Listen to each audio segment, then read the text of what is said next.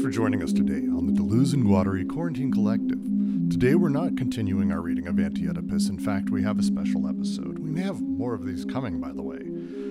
Rather than our reading, we had a chance to sit down and watch the film JonBenét's Tricycle and spend some time with its director and the subject of the film, Andrew Novick, as we discuss how objects work inside of late stage capital, how representation plays a great deal of effort into how we understand things, and also how the media teaches us what we truly desire. But with that, first, um, I want to just say thank you to Andrew Novick for joining us and letting us do a little screening of JonBenét's Tricycle. It's a documentary. You can grab it anywhere, but ideally, if you head to JonBenét's Tricycle, Google it. You can get it on Vimeo for just a couple bucks. Of course, you can buy the Blu ray at JonBenét's Tricycle's website. Uh, is that a fair? Any other quick plugs I want to do in there at the beginning, Andrew? Um, no, I think that's it. You know, the the Blu-ray does have some extra stuff on it. It has a uh, like a you know, like they have a, you have a virtual fireplace video. It's like a it's a video of a fireplace. So I my fireplace video is just a tricycle spinning around on that uh, mirror dolly. so you can just have that rolling on your TV at all times. But also I have like the um, when Kill Yourself Incorporated was going, it was a T-shirt company, but we and we had a, an 800 number and people could leave messages, um, and we had like a lot of really funny and weird, hateful messages. So like I put those on, um, and then a lot of other like kind of prank phone calls where I would prank telephone solicitors. So like any telephone solicitor calling, I would just keep them on the phone for a long time, and that's on the Blu-ray and tons of photos and stuff on there. So just lots more context about the weirdness of life. It, well, it is it is a documentary about that weirdness, and um, I really enjoy. A second time through, I it still lands with me, and I still really like it. Um, I'm gonna kind of jump around a little bit because I want to just sort of comment on a few things, or you know, ask a couple questions, and then we'll kind of open it up to a larger discussion because I think the thing I really do want to actually talk about is uh, actually Roger. It's to be your your point. The uh, the tricycle is the empty signifier, which the film even ends with uh, uh, the tricycle, no one driving it, moving as if under its own power uh, forward, and as if it something is driving it just by watching it, which I thought was a really great uh, sort of final moment uh, that that carried that meaning with it. So I'm going to make sure we spend some time on that. But uh, you know, just to start with, I just have to ask the broad question: um, You have a lot of shit now. I some of us are more familiar with you than others, uh, from the Warlock Pincher days to Cherry Bomb to whatever. But you do have a lot of random shit. Why this thing as the item to make the documentary about? What is this thing that that nailed it for you? Uh, you know, out of all the things, like I, I probably have couple handfuls of things I wouldn't make mind making a documentary about. But this is the one that was always like talked about. Uh, it just it has an effect on people. Like if I bring it in a room or whatever, and really the original um, the original idea was just to take it to psychics to debunk psychics. Because if a psychic can't get anything off of this trike, like you know what good are they or whatever as and so we did and we did the psychics very first the very first thing because it was i didn't want anyone to even know anything about the tricycle um, you know the, i didn't want the psychics to have known anything about it so we did all of them on the same day except for the one we didn't tell what it was but it, it was just such a bigger story like that like debunking psychics is in the end like that's the least fun thing I can imagine. Like there was so much more cool things that came out of this. So I'm glad that we just took it that far. It's the psychics alone is is such a great concept, and it's it kind of flows in. The first time, I don't think it landed quite as in the same way as it did the second. I think repeat viewings warranted for this film for sure. The the idea of and as we're watching and all of us are discussing in the chat, oh, do we believe in psychics? Do you believe? Do you care? What's this? What's that? But we kind of end in this place where the psychics naturally, because one, it's a creepy little tricycle on its own. Like just a little girl's tricycle is by nature wonderfully horror movie fodder. But like just that but then the nature of how we see it and how anyone sees it kind of became this sort of larger documentary. It just felt like a really great seed that this whole idea grew out of.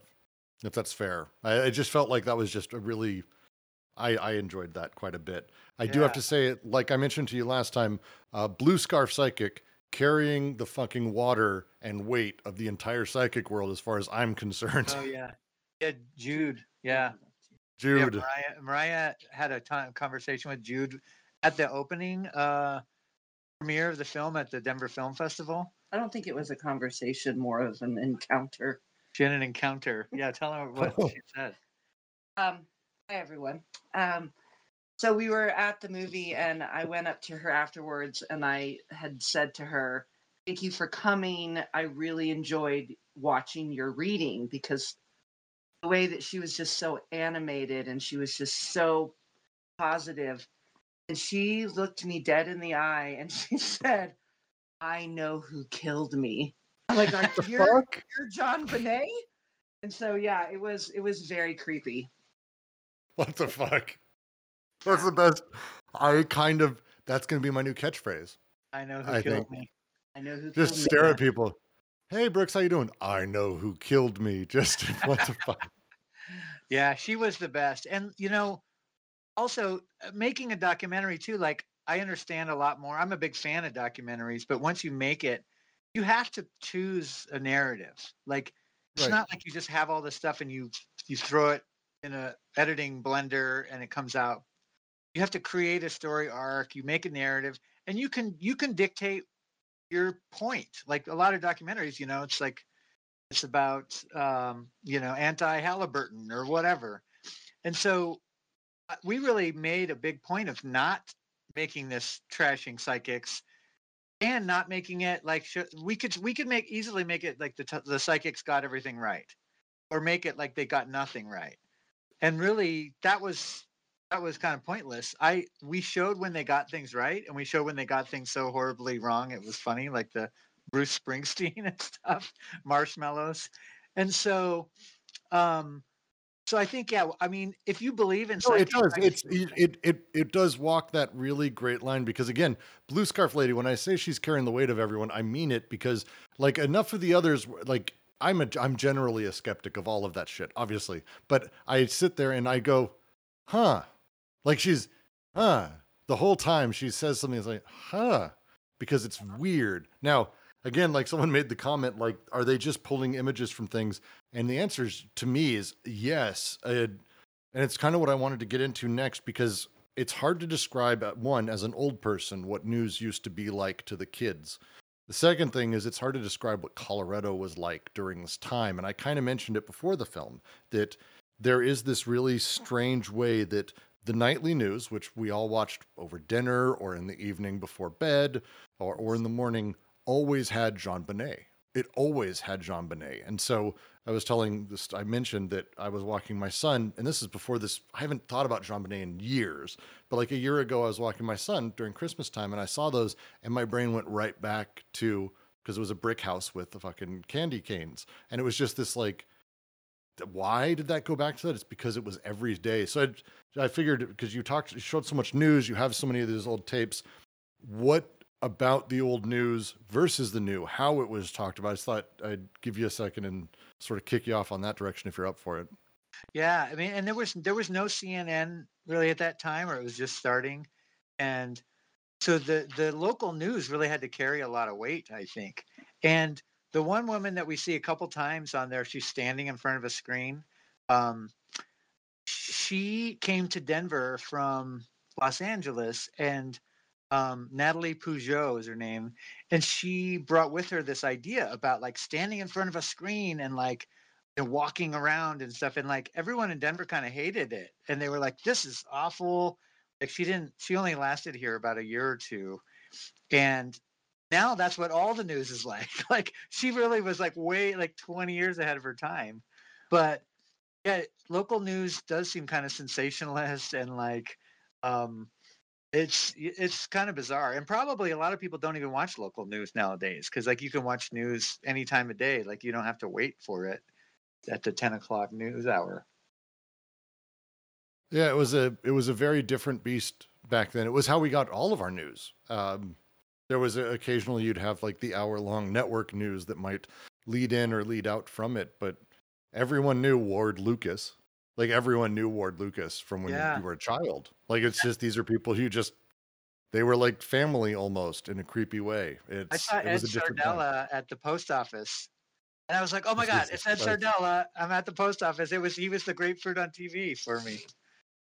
That's wild. I um, uh, Fox 31's Libby Weaver. I had a thing for when Oh, I was yeah. uh, in high school. Like it's it's it's just very weird how like these people and how they become just such a deep personality. And they would get. I remember the first time I saw. I think it was. I think it was Ed Sardella actually. Uh, was like a, a celebrity at the like he'd go into a restaurant and it was a big deal. I was working at one and everyone was like, "Oh my god, oh my god." it was it was like a rock star walked in. It was very strange. Yeah. No, it, it the way news was handled then, and even the tabloids, and you go through in your show, and everyone is always shocked. All- Well, the kids are always shocked, and I'm going to call them the kids because y'all are. Um, the the way tabloids used to be now, they're just like relationship magazines and all of that. But people don't remember before they were alive that the tabloids they published awful photos, death, and like faces of death level shit and this is no different to me the stringing up of a doll in different positions is like pornographic i don't know i don't know how else to describe it Yeah. Wasn't there a tabloid that actually showed the real autopsy photos? Yeah, that was the that was the one that was in That there. was yeah. one that was in there. Yeah, and so that was. Yeah. I don't know if people get that from the movie, but like that- the that Globe magazine that actually had pictures from the autopsy that got leaked because the Boulder Boulder police had their photographs developed at Moto Photo, which is a friend of mine actually worked at Moto Photo. She she got crime scene pictures all the time. She made doubles of, but um, uh. So they leaked these pictures to the Globe, and then local stores weren't going to carry them. And it's like you'll carry all these other, or like, pad, top pageant pictures and all this like other sensational stuff, but it, you won't carry this one issue. And so I had I bought a bunch from the distributor, and I put up flyers around so that they couldn't censor it. Um, and I think I, I sold a couple in that period, but um, it's it's it's definitely pretty creepy. But that mannequin stuff with Marg Helgenberger is also creepy in a different way. very much um, one of the lines in that stuck out to me this time around is the woman at the temple buell uh, theater asking you do people want to touch it? Can i touch it? Like it was this this very there's no way there isn't like an underlying sex thing. But it like all i could think is just i want to touch it. Let me touch it. Can i touch yours? Do you touch it a lot? Did do do is that the thing that happens? Because it's one of the things we see throughout it is people almost can't help but touch it Yeah, Um, and and the fact that they they don't run up to it and touch it when they know what it is. Um, it- you know, if I just set it somewhere, someone they would get up and they would run up and write it. But like, Yep. But if they know what it is, they come up, and then they slow down and they're like, then they ask, and then they're still not sure if they want to touch it, but then they always do, and, then, they take, their picture. Yeah, we have plenty of people taking selfies with it. and it's when when you watch the um, the psychics when they're dealing with it they're stroking and caressing it. It's it's an extraordinary it was an extraordinary scene to watch this time around. So those are the things i wanted to sort of get up. We've got i i have no doubt we've got some people who want to have conversations have questions and i know andrew you actually enjoy asking questions of people because you're kind of that that person. So um, i'll open it up first to anyone but andrew. Uh, do you have questions, comments, literally anything, I think we are now open. Have some fun. Who wants up? I'm going to call on you, Roger, if no one else goes. Um, I'll I'll step in here. Thank you, Bob. Um, yeah. Uh, man, what an excellent documentary, Andrew. Great, like fantastic work, and yeah, you've been at this sort of thing for a long time, so Matt, incredible respect. Um, I'm kind of curious now. Um, I have a few questions, but I'll I'll start by asking, um, in terms of the reaction of or lack thereof, or I mean, I don't think you reached out to them for this, but I'm just curious about like the JonBenét Ramsey's family, like what role they played, if any, this filming process. I don't mean participants, but you're thinking about them. I'm not saying oh sensitivity because this has been you know done to death by everyone. Obviously, I think any sort of coverage of it today is almost inconsequential or just symptomatic, right? But I'm Unintended. just curious. Um, yeah. Um, it, it's funny because it's like in in a lot of ways it's not really about them. Like there was there's a, a radio like a nationally syndicated radio guy. He's kind of a web sleuth. And he does like a crime radio show, and uh, he's asked me to be on there uh, a couple times, like around the anniversaries um, after the movie came out, and um, he he actually got a hold of John Ramsey because he was in touch with the family um, somewhat because he was trying to help solve the murder, and I, I think he didn't think that the parents were involved, so he was kind of working with them. So he actually showed John Ramsey a picture of the trike from the movie or from the website or something, uh, and he said, um, you know, can you verify is this JonBenét's trike?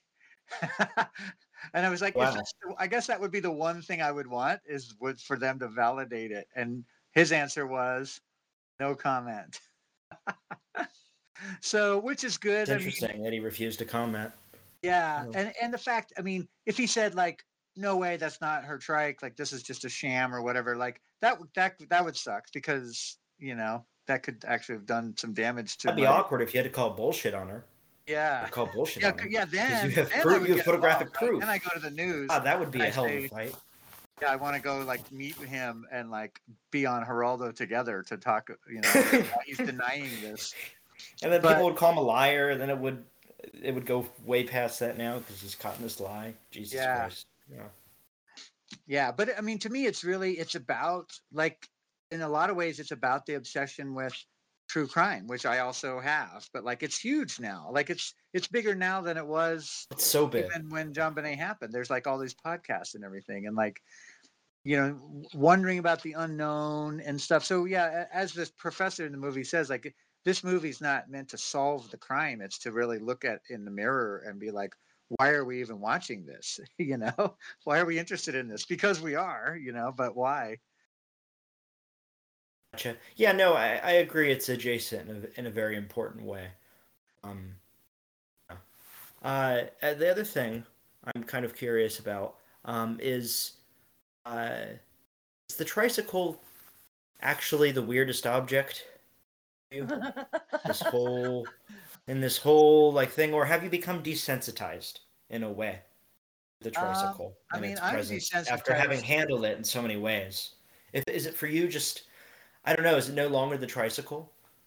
I don't know. I- I, I am mean, I'm curious. kinda- I'm kind of desensitized to it, I think, except for if someone really has a strong reaction to it, it kind of it kind of gives me chills because of their reaction.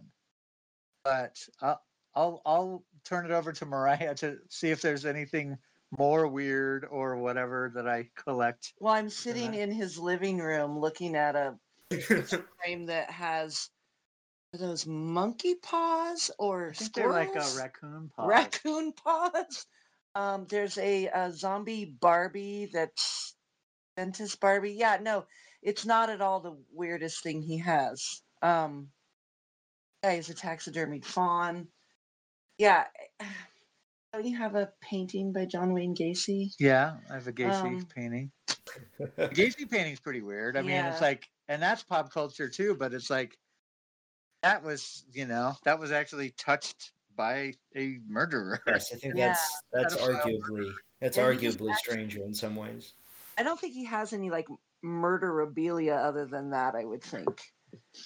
I mean, I don't know if you have any like murder objects. or- Yeah, I don't He also think so. has a Lizzie Borden's axe painting. Yeah, there's. I mean, it's. Um, I am an end of life doula or a death doula, and so I I'm desensitized in the the, the horrific way. I'm more in touch with the the um, emotional side of death and the spiritual side of death. But Andrew's really not a weird guy. He's actually the sweetest human being I've ever met in my entire life. And he was long before we were partners. Like he just he's full of empathy and curiosity and and the need to understand why people are obsessed with things is almost just as innocent as the need for him to know why you know how clocks work and you know how physics works and and the fact that he's worked with physicists and and uh, as his day job for over 30 years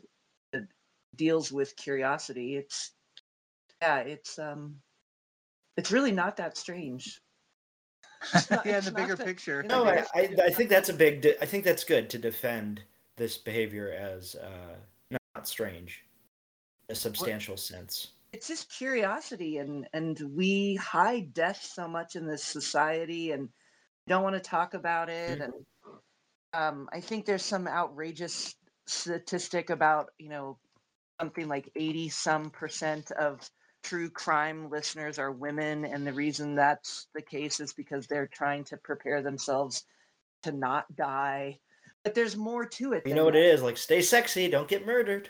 yeah Uh-huh. Right? Yep, Yeah. Uh, my mom had a funny thing at the at, so at the premiere. My mom went up to David Thomas, who's the professor in the movie. known um, he's known in our circle as the hot professor He's a really cool guy. But um, she was like, "Thank you so much for making my son not look crazy." Yes, Because- there's, there's a weird legitimization of it. Yeah, and he's he brings in the the kind of intellect intellectual aspects of the movie and the the pop culture and stuff. It was it's not just like oh, there's a crazy guy who collected the weird stuff, you know. Um, my other question is, I mean, I don't know much about um the like the application of these theories of fun that you and that professor have had, but um, he notes in the documentary, um, you know, that the people who discuss this case are probably not going to be the are probably not going to be the serious people, right? And I'm curious, um, you know, being kind of ignorant of the theories of fun, if like, and what that means, um, how those are, how you applied those in the filmmaking process. Uh, clearly, you guys are laughing and smiling throughout it, but I'm just curious, like, what the practice of fun in the documentary making was. Yeah, and the fun you can break down fun into like a bifurcation of what's real and what's expected and what's unknown or what's a sense of wonder. And so something fun is something that you didn't know what was going to happen or it's not something that you normally do all the time.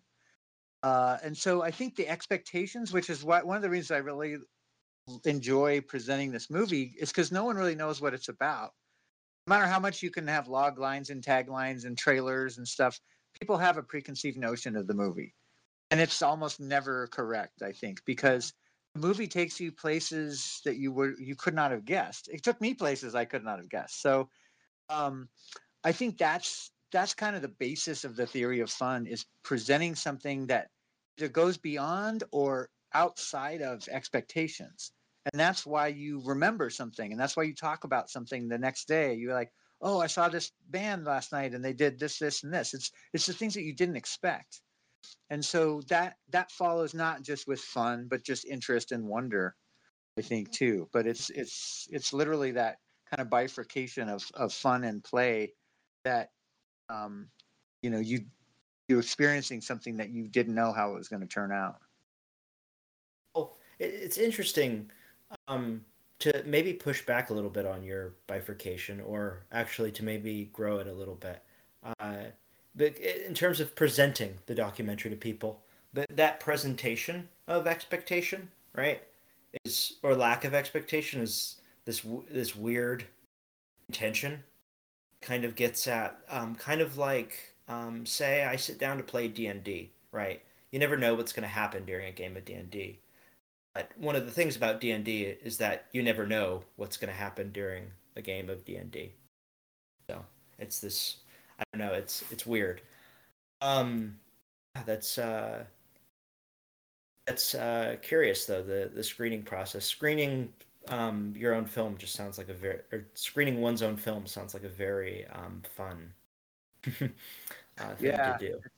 Well, so on the D and D aspect, are you saying that because you your expectation is you don't know what's going to happen, then that's kind of uh, Mobius in some way, or Yeah, we're able to kind of regulate this, right? It's not so much that it's unexpected, it's kind of that um, some kind of uh, expected um, or some expectations are set and then allow the fun to come from that.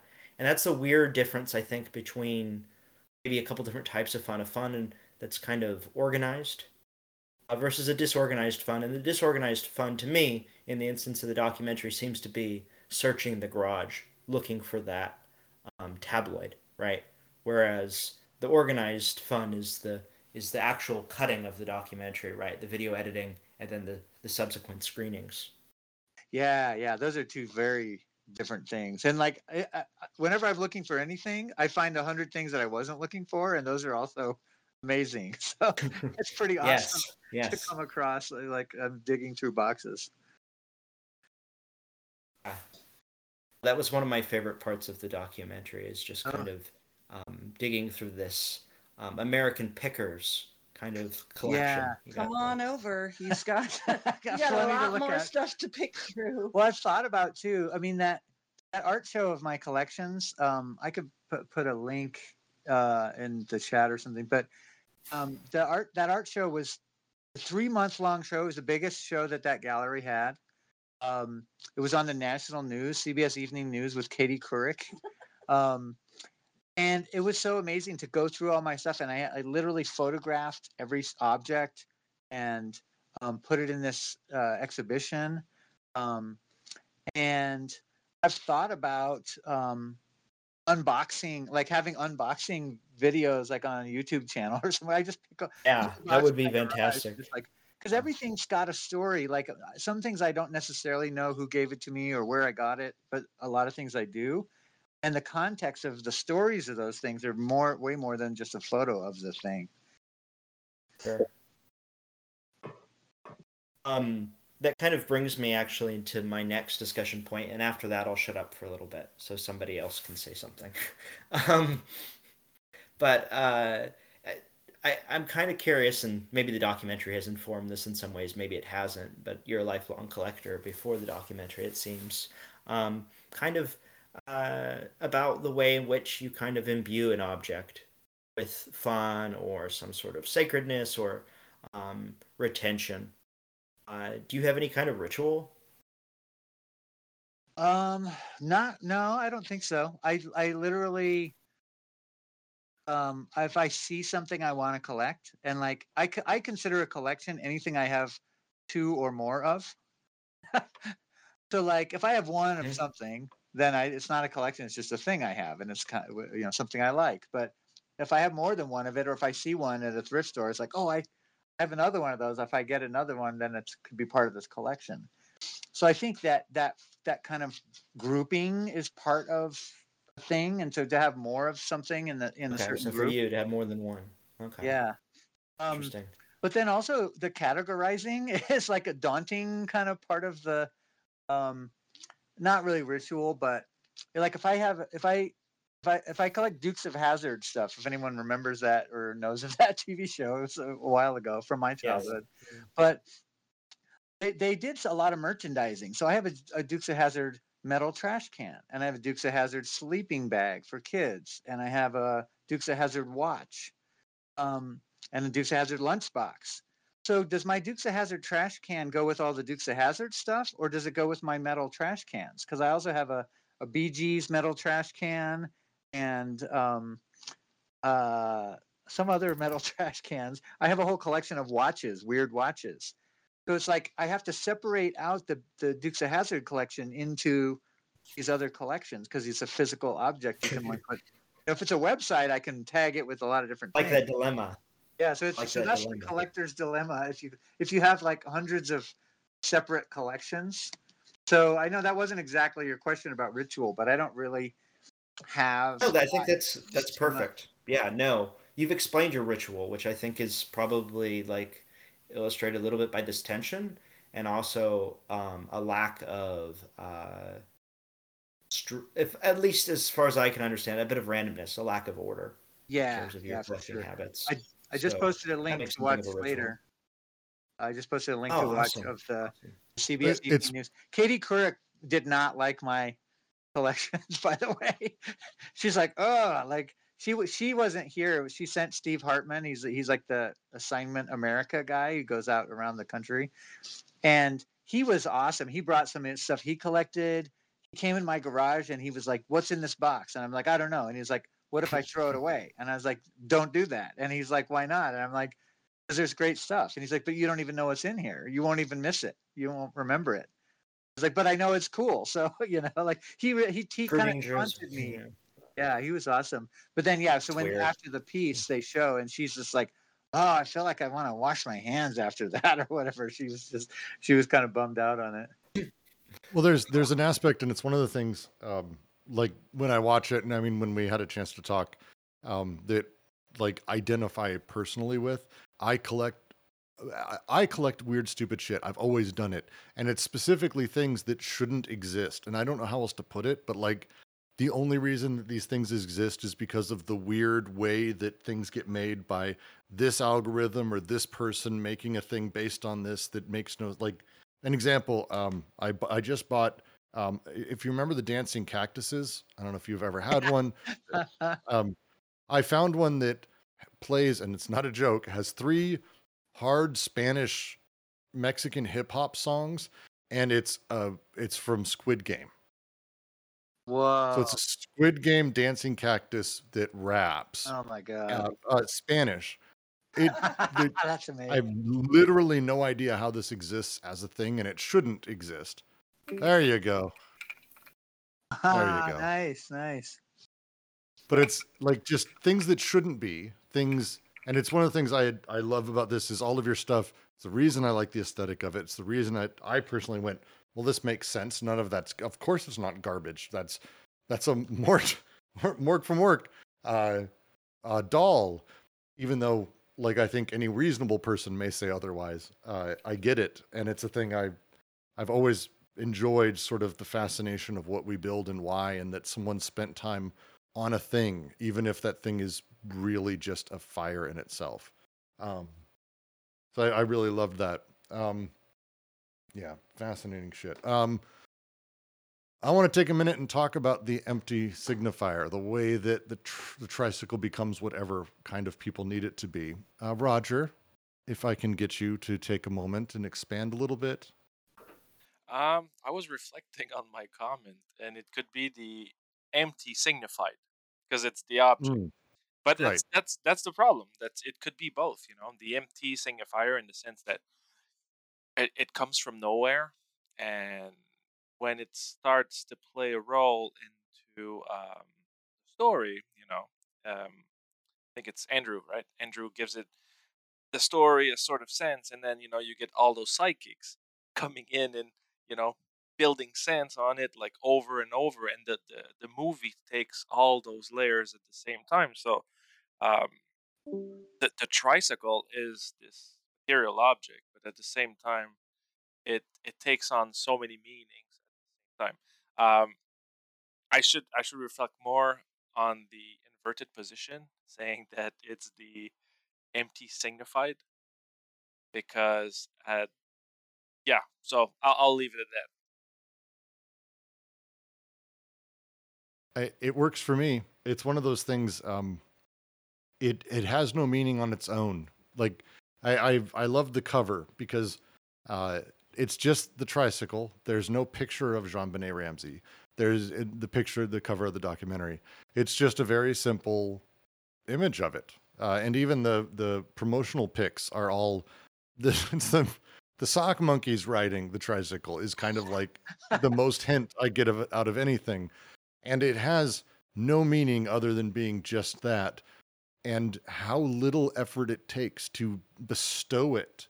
And uh, the psychics i think are almost um i don't know the they're the ones who tell us this. And we, they do it sort of in that moment as you bring it out and how your body language is or how they immediately react. And because that's how psychics work. They're brilliant emotional readers and you're not exactly not emotive andrew just letting you know. I Um, tried so hard. um, but uh, you know they they don't need much to pick up on, and at that point they run with it.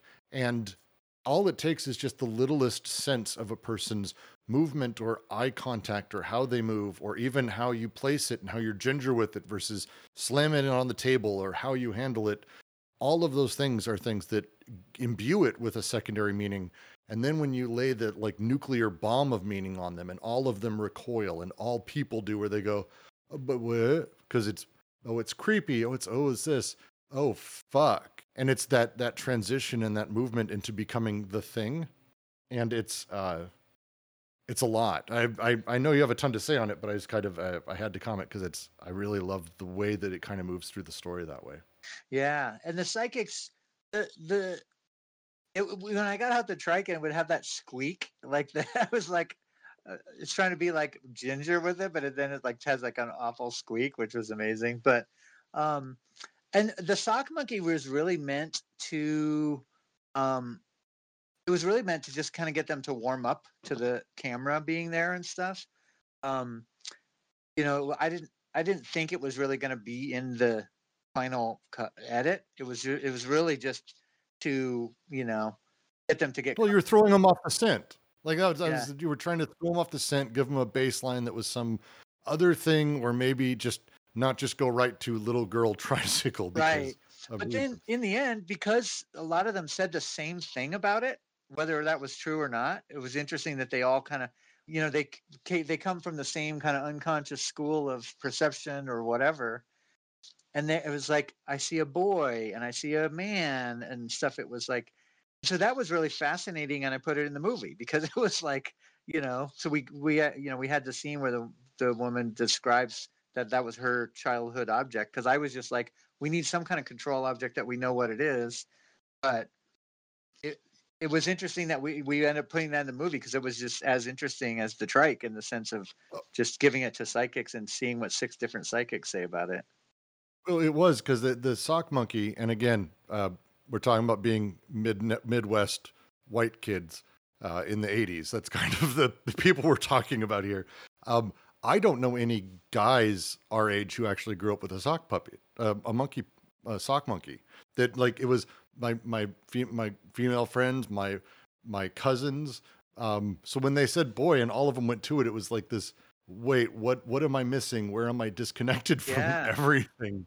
Yeah, I agree. Um, My mom ha- collects monkey. My mom's not a huge collector, but she collected one thing in her life, and it was monkeys. And so, My, She- my mom like- too. oh man, what's what, what is it about? Did she mon- grow up in Inglewood? Did she grow up in Inglewood? Yes. Oh no, she didn't. She didn't grow up in Inglewood. She grew up in Ohio.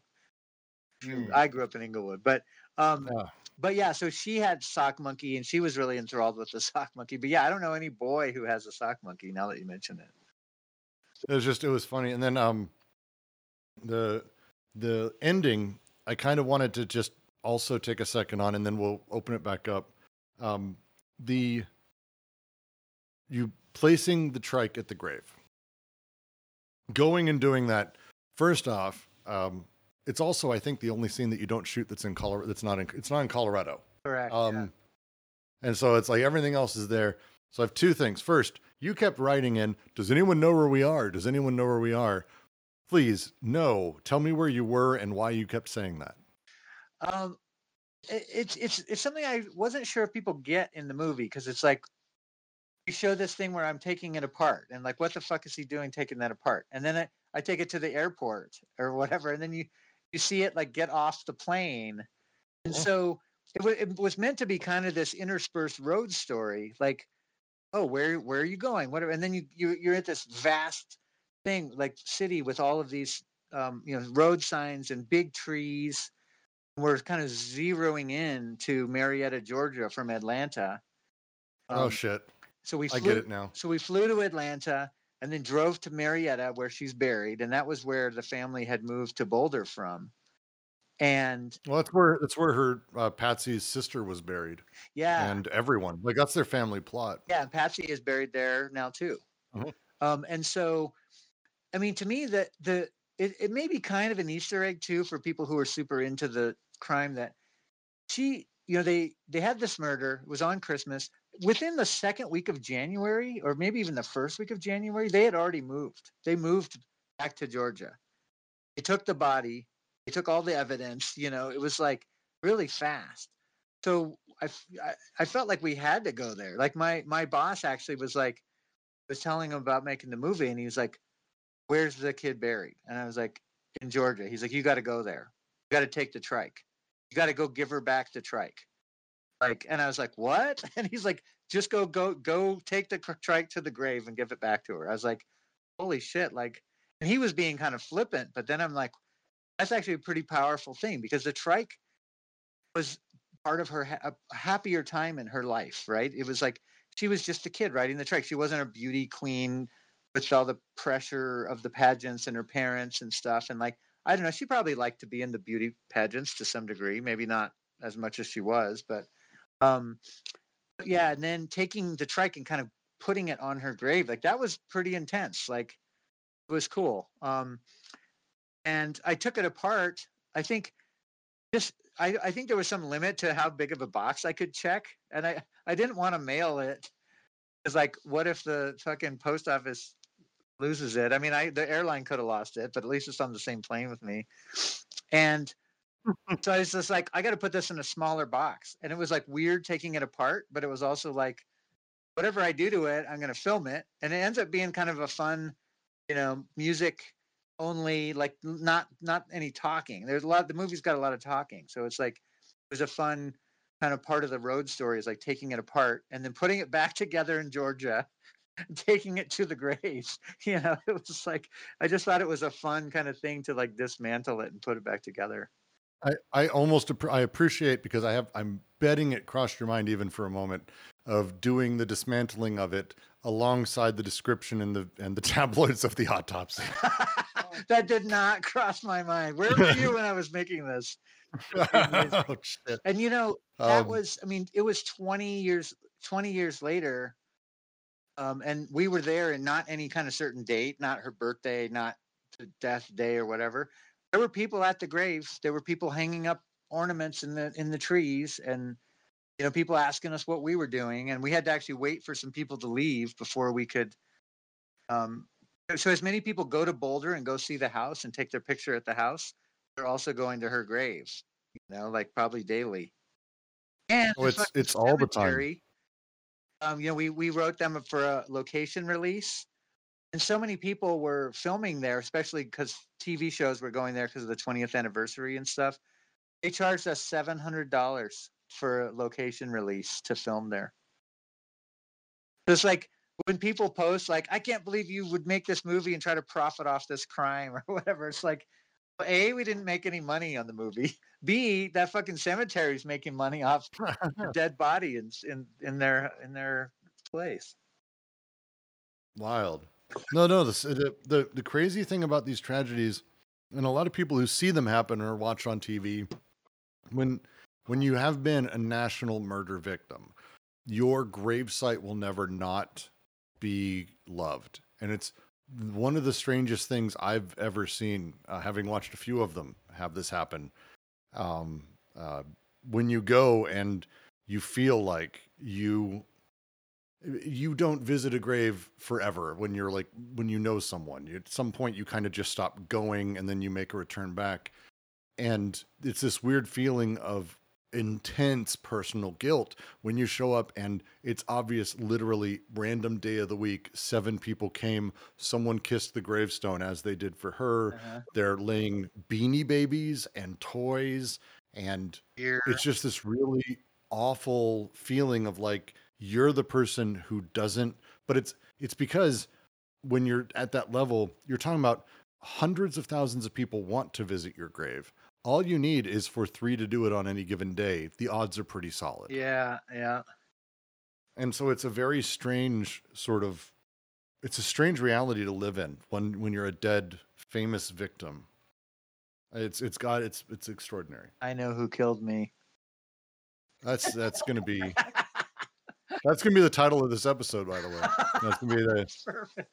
That is perfect. Um, no, well, leave in, any other last questions, comments, Andrew. Any questions for us about watching it? We are a weird group who read weird books, and we have lots of weird opinions. So if you have anything you want to know, no one here is going to hold back. Don't worry Yeah, about it. good. We are a loud, annoying people. Yeah, I mean, I, I would love to hear any kind of critical comments on it. Like I can handle it. Um, but also, I'm curious. Like this movie did not get in a bunch of festivals. It's not a typical documentary style because the the interviewer is obviously familiar, and and we use the interviewer to show reaction. Some some critics didn't like that and I posted this all over like some of the the JonBenét web sleuth groups, um, mostly women, which is uh, weird. But like a lot of them were turned off by it. I thought they they'd be really interested in it, and turned off by it not meaning they watched it, but meaning like this is horrible, like you know this is exploitative or whatever. It's like no no no, Geraldo and every single news show that showed her dancing around in lipstick and wigs that's exploitative. Her parents putting her in those pageants was exploitative.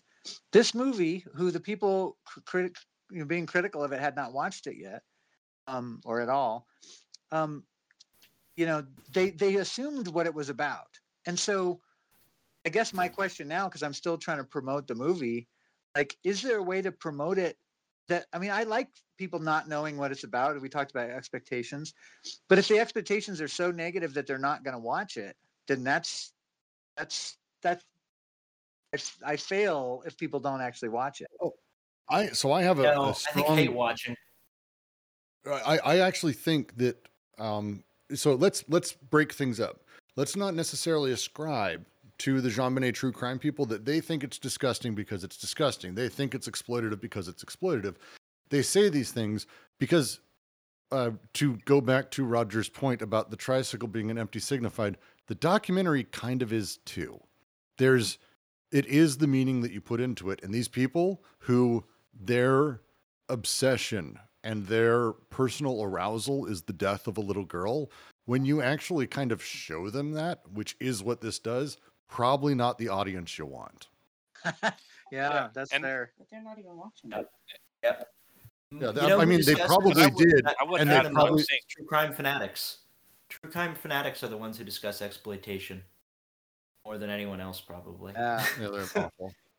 you, you, um, yeah. But no, I, Roger? I, Andrew, I, I think would people will hate watch okay. it in terms of promotion. But, sorry.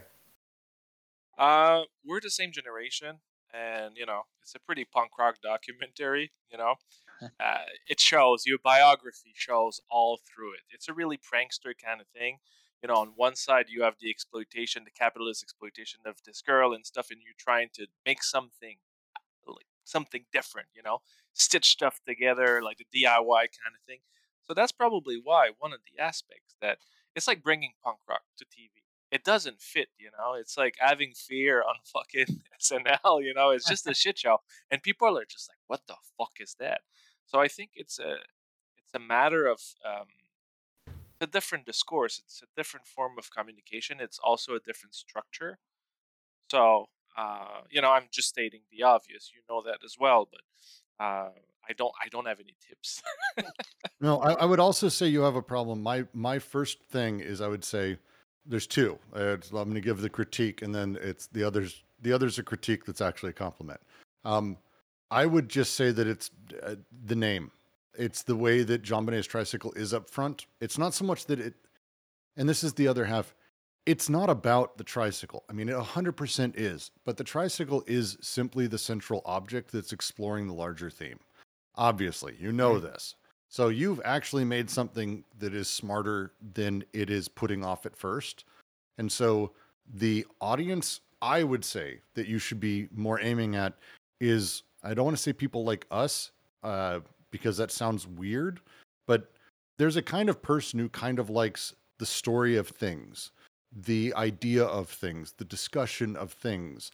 And this fits very cleanly more into that than just it's not just a simple documentary about hey here's this object it is it isn't there's actually a much larger story here Yeah, so I mean, in some sense, I guess I could have interviewed some web sleuths and getting their disgust on camera, and then I can pitch the movie as like web sleuths hate this movie. Because I, I was really thinking that they would be into it because it's like Do that, looking further please. in. They want to look at everything and Do look really far in, but they they don't even want to know about this. Well, and it's I think and Orby hits it. It's it's less that ultra true crime. It's the the American pickers people, the people Yeah. who like when I and- and I get this, and that's why I think I if I had to tell you where I get like aroused for this, where my my sexuality comes from, why I want to touch it, um, is because I have things like this that are very weird, one of a kind, like moments in time captured in an object that people care about. And as you have those and as people see them, it's not at all really the object, it's the treasure hunt. It's the story of the treasure. And it's why does treasure attract us? And in this case, why does treasure matter? And so it's American pickers people, people who have that uh, storage wars people, that kind of thing Yeah, yeah. feels like a feels like a actually this is the story of this object but it's why we give a shit about objects specifically like this hmm. Yeah. Yeah, the headline could be like, or the subtitle like, a man who is involved in storage wars with himself, competing with himself to figure out which object he likes the most or the least. Storage strangling. That's what. Maybe poor taste, but yeah uh, the Uh, it, it it could be something like that it, if i had to say though it's um so I, this is not the first time i've heard about the movie andrew. This like i i the first time i watched it was uh, you and i reconnected um because i was buying warlock pinchers merch again um and i was like oh shit and i'd gotten an email oh shit it's out finally i can watch it. Um it's not the first time. I didn't fight to watch it before because it it felt like it was the documentary about a thing, which I, you know, some people like. It's generally not for me, but it's hundred percent not that. This is a this is a discourse. This is a very, and I mean this. It's a very good documentary. I appreciate that. I appreciate everyone's like, you know, comments and and just watching it and stuff. It's you know, I've I've screened it several times and it's just always fascinating to see what people ask and what people are interested in and it's it's awesome because I mean, and every time whenever I watch it I'm like, "Damn, this is a good movie." Like I really we we set out to do a thing and like it- I really I don't think I could really would really change that much if I if I redid it or whatever, you know. Have you ever gotten a negative comment from someone who said they watched it and it was horrible and they just hated it? No, uh, no, never. I Anyone mean- who's liked it likes it. I mean, yeah, I and, and I'm sure there are people like who came to some of the screenings who who, who didn't come up to me afterwards because they hated it or whatever. But like most, I mean, the people who come up are like, I I didn't really know what this was going to be about, but it was amazing, or you know, those kind of comments is exactly what I, what I Well, I I would vote. I think a very simple change would be just be the title, and I think that might do it. So you do this. There's this moment, and I think if there is a moment for me of like truth in it, is when she I- when she's asking you, and you're like, "Oh, I'm actually gonna make a documentary." She's like, "Oh, what about which thing?" Haha. And you, for the only time I've ever seen ever, and uh, it's actually a decent amount, are sheepish and a little embarrassed. You need to hang out with them more.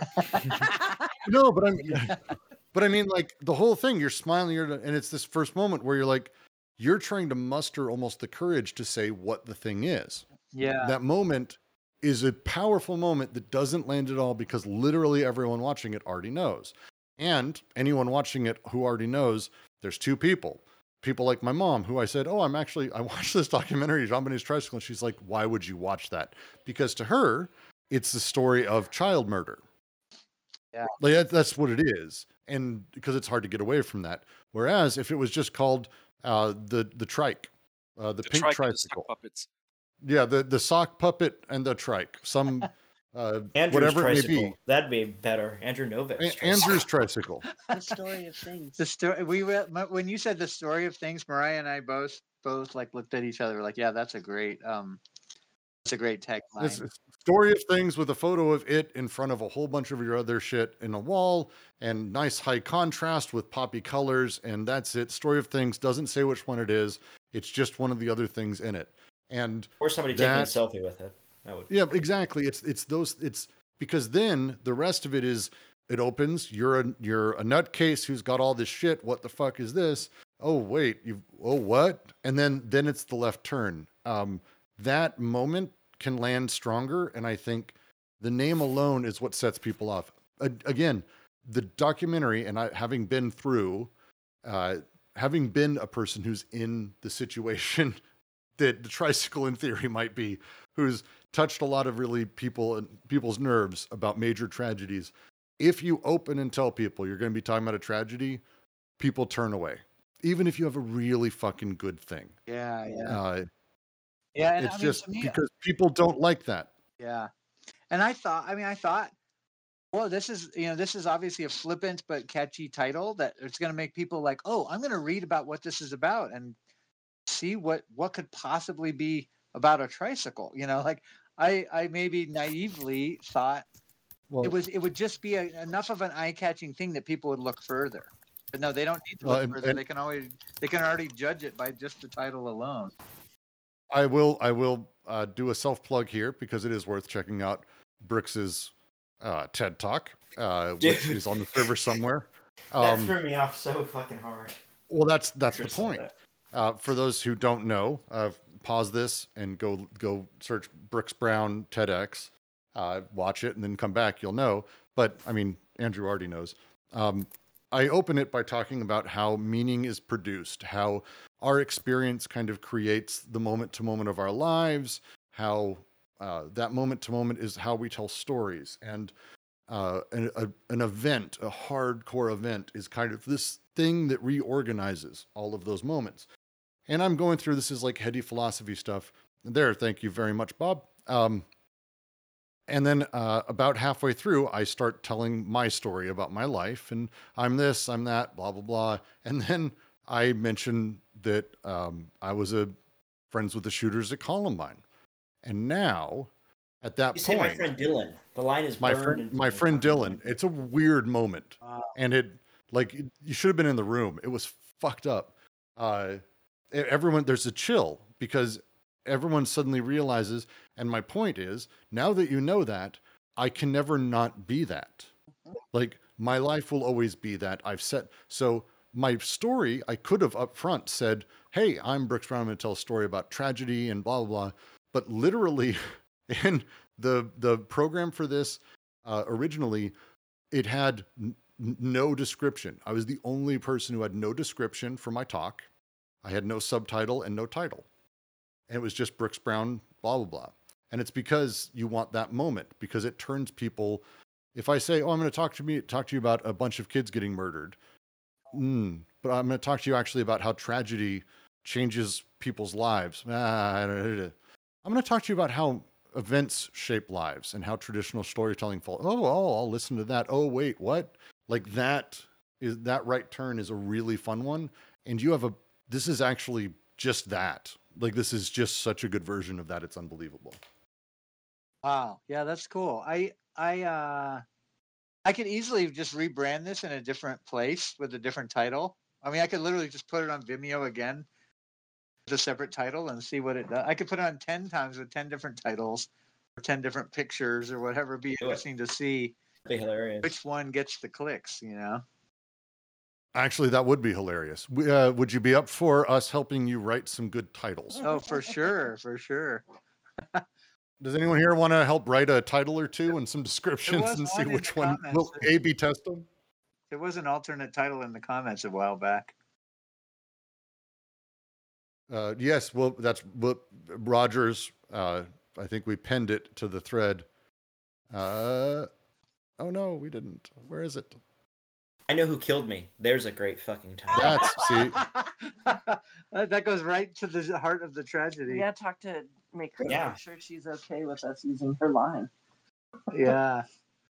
Um, well, you know, it's funny because I, I have like a, a, a tagline and a log line, and they- they're they're very generic. I mean, obviously the title is already the title when people read the log line, um, but let's see if I could pull it up somewhere here. Um, but it's like, uh, let's see if I can find it unique individual andrew Novick is a unique individual who collects almost everything and reveals some of the darker things he has acqu- acquired over the years The story of things.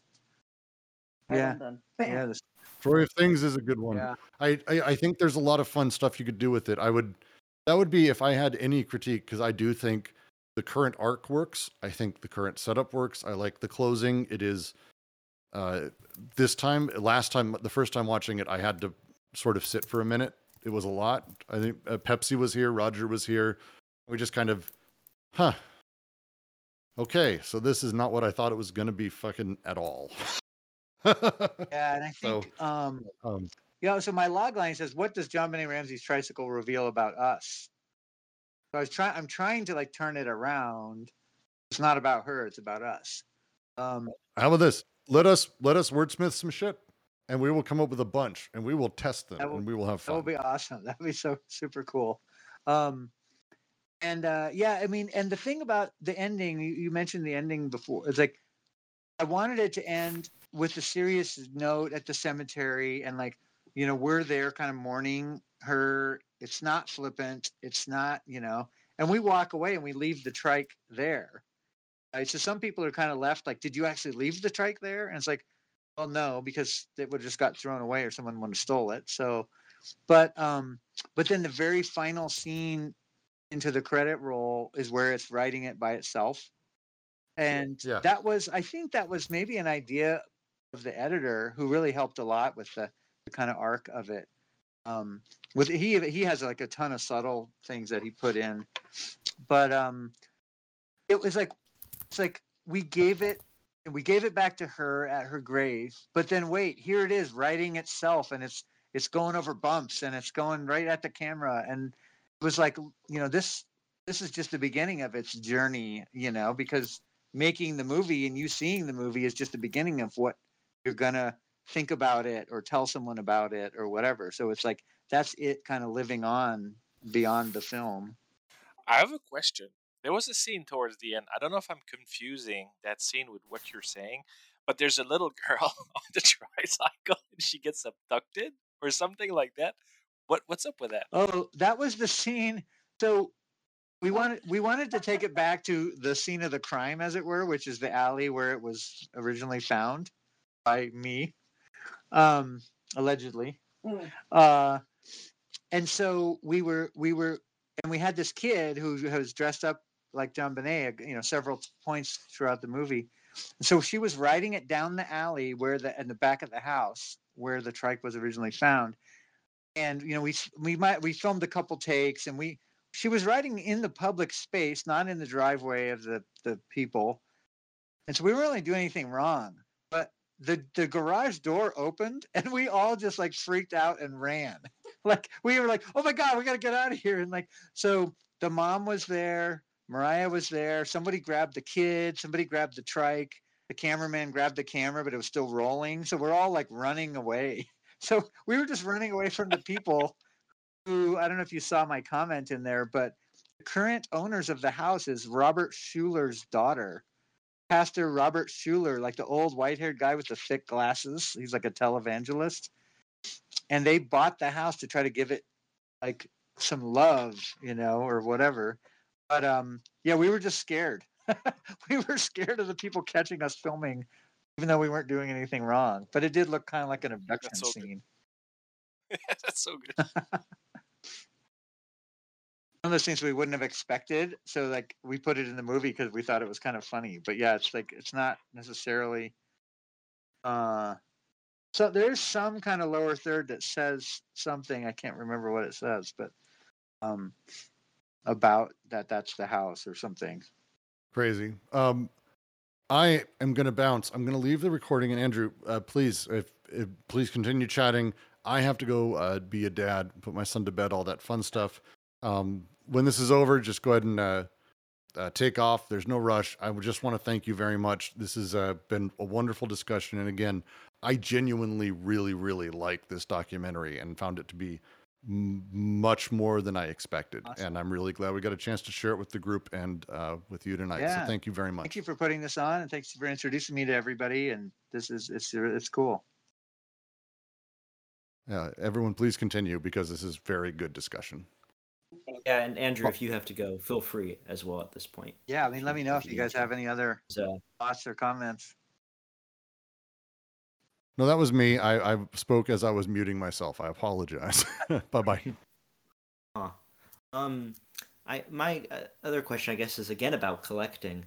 Um, collecting is a very fun thing for you, it seems, because you seem to be a pretty, um, you know, someone decided to make a or teach a lecture with you about fun, right? Yeah. so I, I assume for the most part that's true, but um, the darker side of collecting, one of the things I guess for me in collecting is that I'm always kind of scared of the idea of collecting things. Not I do collect things, um, sort of out of a sense that of like a future me will appreciate it, right? Or kind of pressure myself, but um, the ability to forget. I think rather than just like the idea of dark objects, right? I'm more interested in um, being able to forget some things and not collecting and not having items from um, periods of your life. Um, do you find yourself um, getting rid of things Never. often because you want to forget something? Never. No, I mean, I, I I'd say I have some things that are like, you know, negative memories or whatever, but I I don't get rid of those. I mean, I might box them up. I might not tell anyone or show anyone. Like I'm obviously like I'm a very social person, and like I love uh, showing people stuff. You know, so people will come over to my house, and they ask, you know, like, "Oh, this is cool," and I'd be like, "Oh, wait till you hear the, where I got that or whatever." It's like I love sharing those things. So it's not just for myself. Um, it's for being able to talk about it and and show people and remember. And so, but yeah, I, I seldom get rid of anything. Like I sold a couple things on eBay when eBay first started, but they were like doubles of things that I had. You know, like I really my website's Sure. isaveeverything.com and like i i really don't get rid of anything i don't i don't do collecting for um monetary value or resale like some people they, they know what's valuable and they they you know they they find the stuff and they take it to their thrift mall and they sell it or whatever but yeah i Yeah. think i can collect and have something and hide it away so that it's not seen um but I still have it, you know. And like I don't know if if I lost everything in a fire, you know, there's just a fire and and uh, Boulder and like a thousand homes burned down to the ground, like nothing left. Um, Yeah. that would be awful. Um, but like, I don't know. I'm not so attached to things that I couldn't live without them either.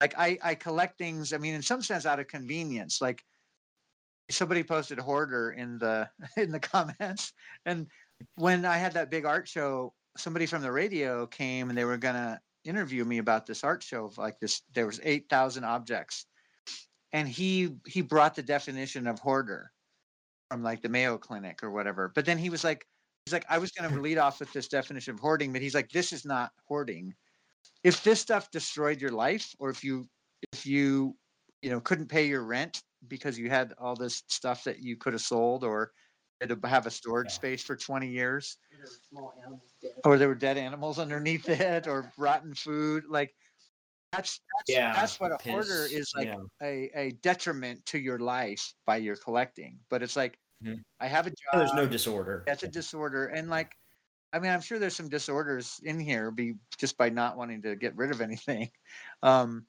and like i i have the willpower to not go in a thrift store or a yard sale but if i do go in a Well, thrift good. store or a yard sale i will almost always buy something so so i have the willpower to not go but if i see something it's like oh man this would go perfect with in one of my collections so i mean there's definitely some disorder but i think um it's uh yeah it's it's it's uh, you know i have a job i have a house i got room for stuff i try not to acquire too much more anymore but it's not it's not uh, affecting my life negatively. So it's actually affecting my life positively because i get lots of you know accolades and attention and um you know news people coming over and stuff so um Um, Gotcha. uh, oh, we is there any is there anyone here that wants to talk about Casa Bonita? I know a couple people had some reference points to it. Unfortunately, I think the that person left. Okay. I could be wrong. Yeah, we never kind of got around to it. Um, somebody said on the chat, is there something in particular that that tends to draw you in? Um, there's there's yeah there's I would say there's a lot of things, but like stuff like human bones or human teeth or blood, like is one of my kind of fascinations. Um, so that's definitely those things or dental dental tools you know medical stuff like some of those things are kind of the darker side of things but i also collect barbies and um stuff baby yoda stuff you know so it really has no bounds you know in a lot of ways. But yeah we talked about satanic panic in the chat. Uh, like warlock pinchers was a, a very a parody satanic band you know like we chanted satan satan satan. Um we had lyrics about like uh um you know we're in the league with satan we bowl a perfect game. Um and we Satan, our, our tagline in interviews was that satan wrote our lyrics um we sold our souls to satan so we could have some good lyrics stuff like that we had a sell your soul to satan con- um, raffle where we'd actually have people sign on the dotted line like i willingly give my soul to satan um, in exchange for being um, in the drawing to win Warlock Pinchers merchandise. That's awesome. we had official time of Satan watches. Like, so I love like, you know, uh, grandiose Satan satanic stuff and um, you know, weird uh horror things. What? Are you a Satanist? I, I'm not a Satanist, I guess, because I don't really join stuff, but I think there's there's a press section on my website. Um, I saveeverything.com that's got links to a bunch of Well, that actually is your website. I thought that was a joke. oh no no that's that's my site. One of the other things I collect is domain names. At one point I Okay, owned like 90 enough. domain names, but I've let a bunch expire because I the first thing if I ever have an idea, like I had this idea of like cute roadkill. I was, I was like, I don't even know what that Oh. but I love it. And I bought the domain name. I was like, I'll make T-shirts. I'll have like kids draw roadkill or whatever. I never did anything with it for like 15 years, so I eventually let it expire. But uh, yeah, I buy a lot of domain names, Cool. and, That's and I awesome. save everything. Yeah, when you said that, I thought you were like, "Yeah, man, that's my website." Like, yeah, I no. like shit, that's my jam. No, it's actually my website. I I had a braceface. So cool. net um because i had a line of braces pos- braces positive t-shirts because i love braces and i was all excited when i was a kid to have braces and uh, i thought it would be cool if dentists gave these out to their patients or orthodontists that was like i got that artist shag to draw some dental stuff this was in the 90s um but yeah, I save everything's kind of broken. I haven't updated it in a while, but I know there are some um there's some links on there to some of the collection stuff. If you Google me, if you dare Google me, you'll find all sorts of stuff. There's a really good article called Blood and Pancakes. Um, that kind of goes through a lot of that stuff that I've that I've done too. Cool. What's your um? What's your upcoming project, or what projects are you working on right Oh, now? that's a good question. Um, can uh, I I started a themed um, pop up bar with several people. Um, so in Denver, um, there's a basement of a club that just wasn't being used, and the owner's like, "Hey, cool people that I know." Like he got together five of us, and he's like, "Do you guys want to do something in here?" So we made a themed, like a six week long themed pop up bar. Um, and we've done we did one in um, October that was like Victorian horror, and we did one in November December that was um, the Cave of the Yuletide Villains. It was about like Krampus and all his friends in their annual meeting of the villains. Cool. Um, and so we'll probably do a spring show for that. Um, there's a really wacky weirdo guy collector in Boulder that collects actually he's probably has at least five times more things than I do. and I got asked to curate a collection of uh, curate a, an art show of his collections. Um, but I'm hoping to make a documentary about that because he's again, like the collections is cool and he's got a lot of cool stuff, but the guy is what's interesting. Is he takes a he takes a notebook to garage sales and he writes down all the things that he bought at each sale with a map and then whatever interactions he had with the person he bought it from.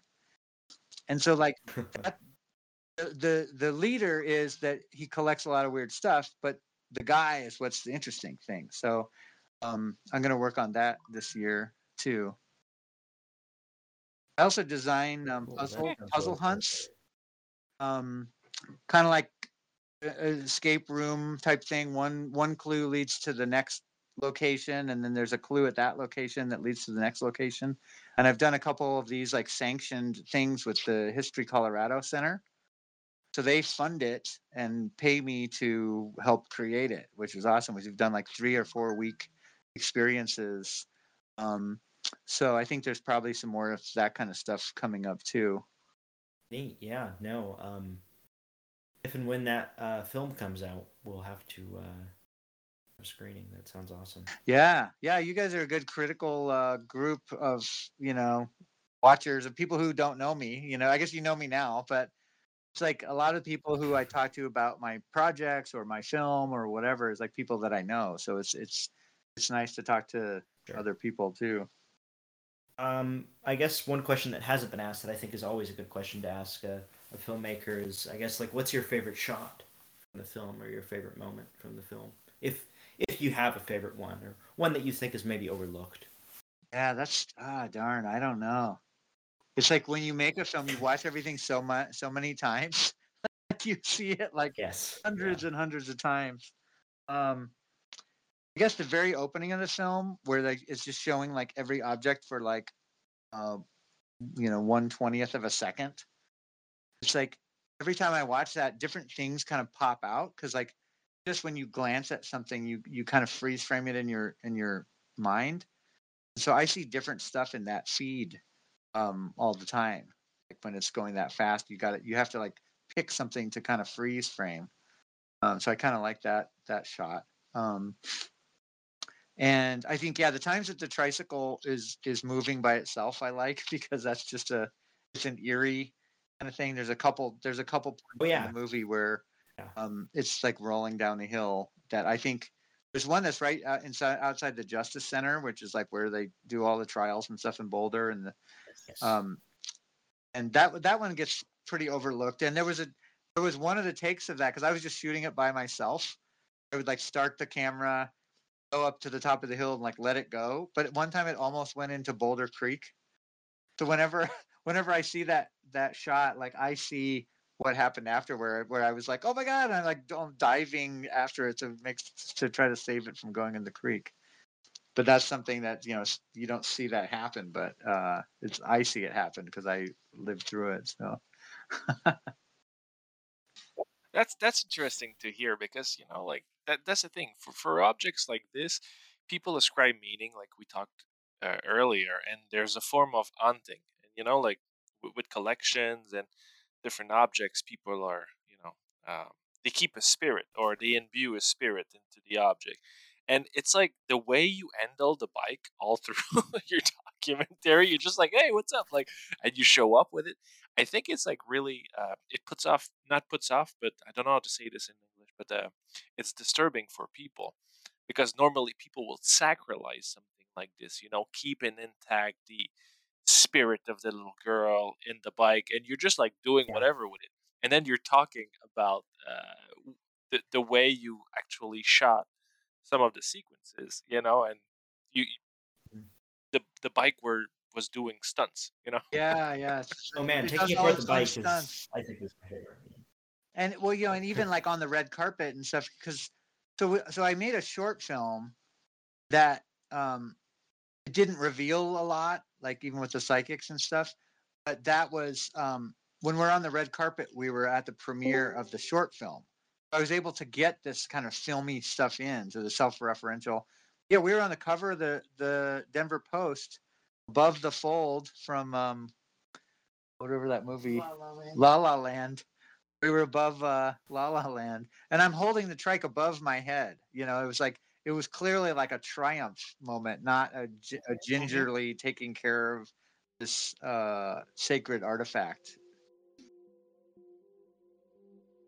Kind of giving it the personality and the that that that kind of pop culture, pop cultureness, not the tragedy side of it.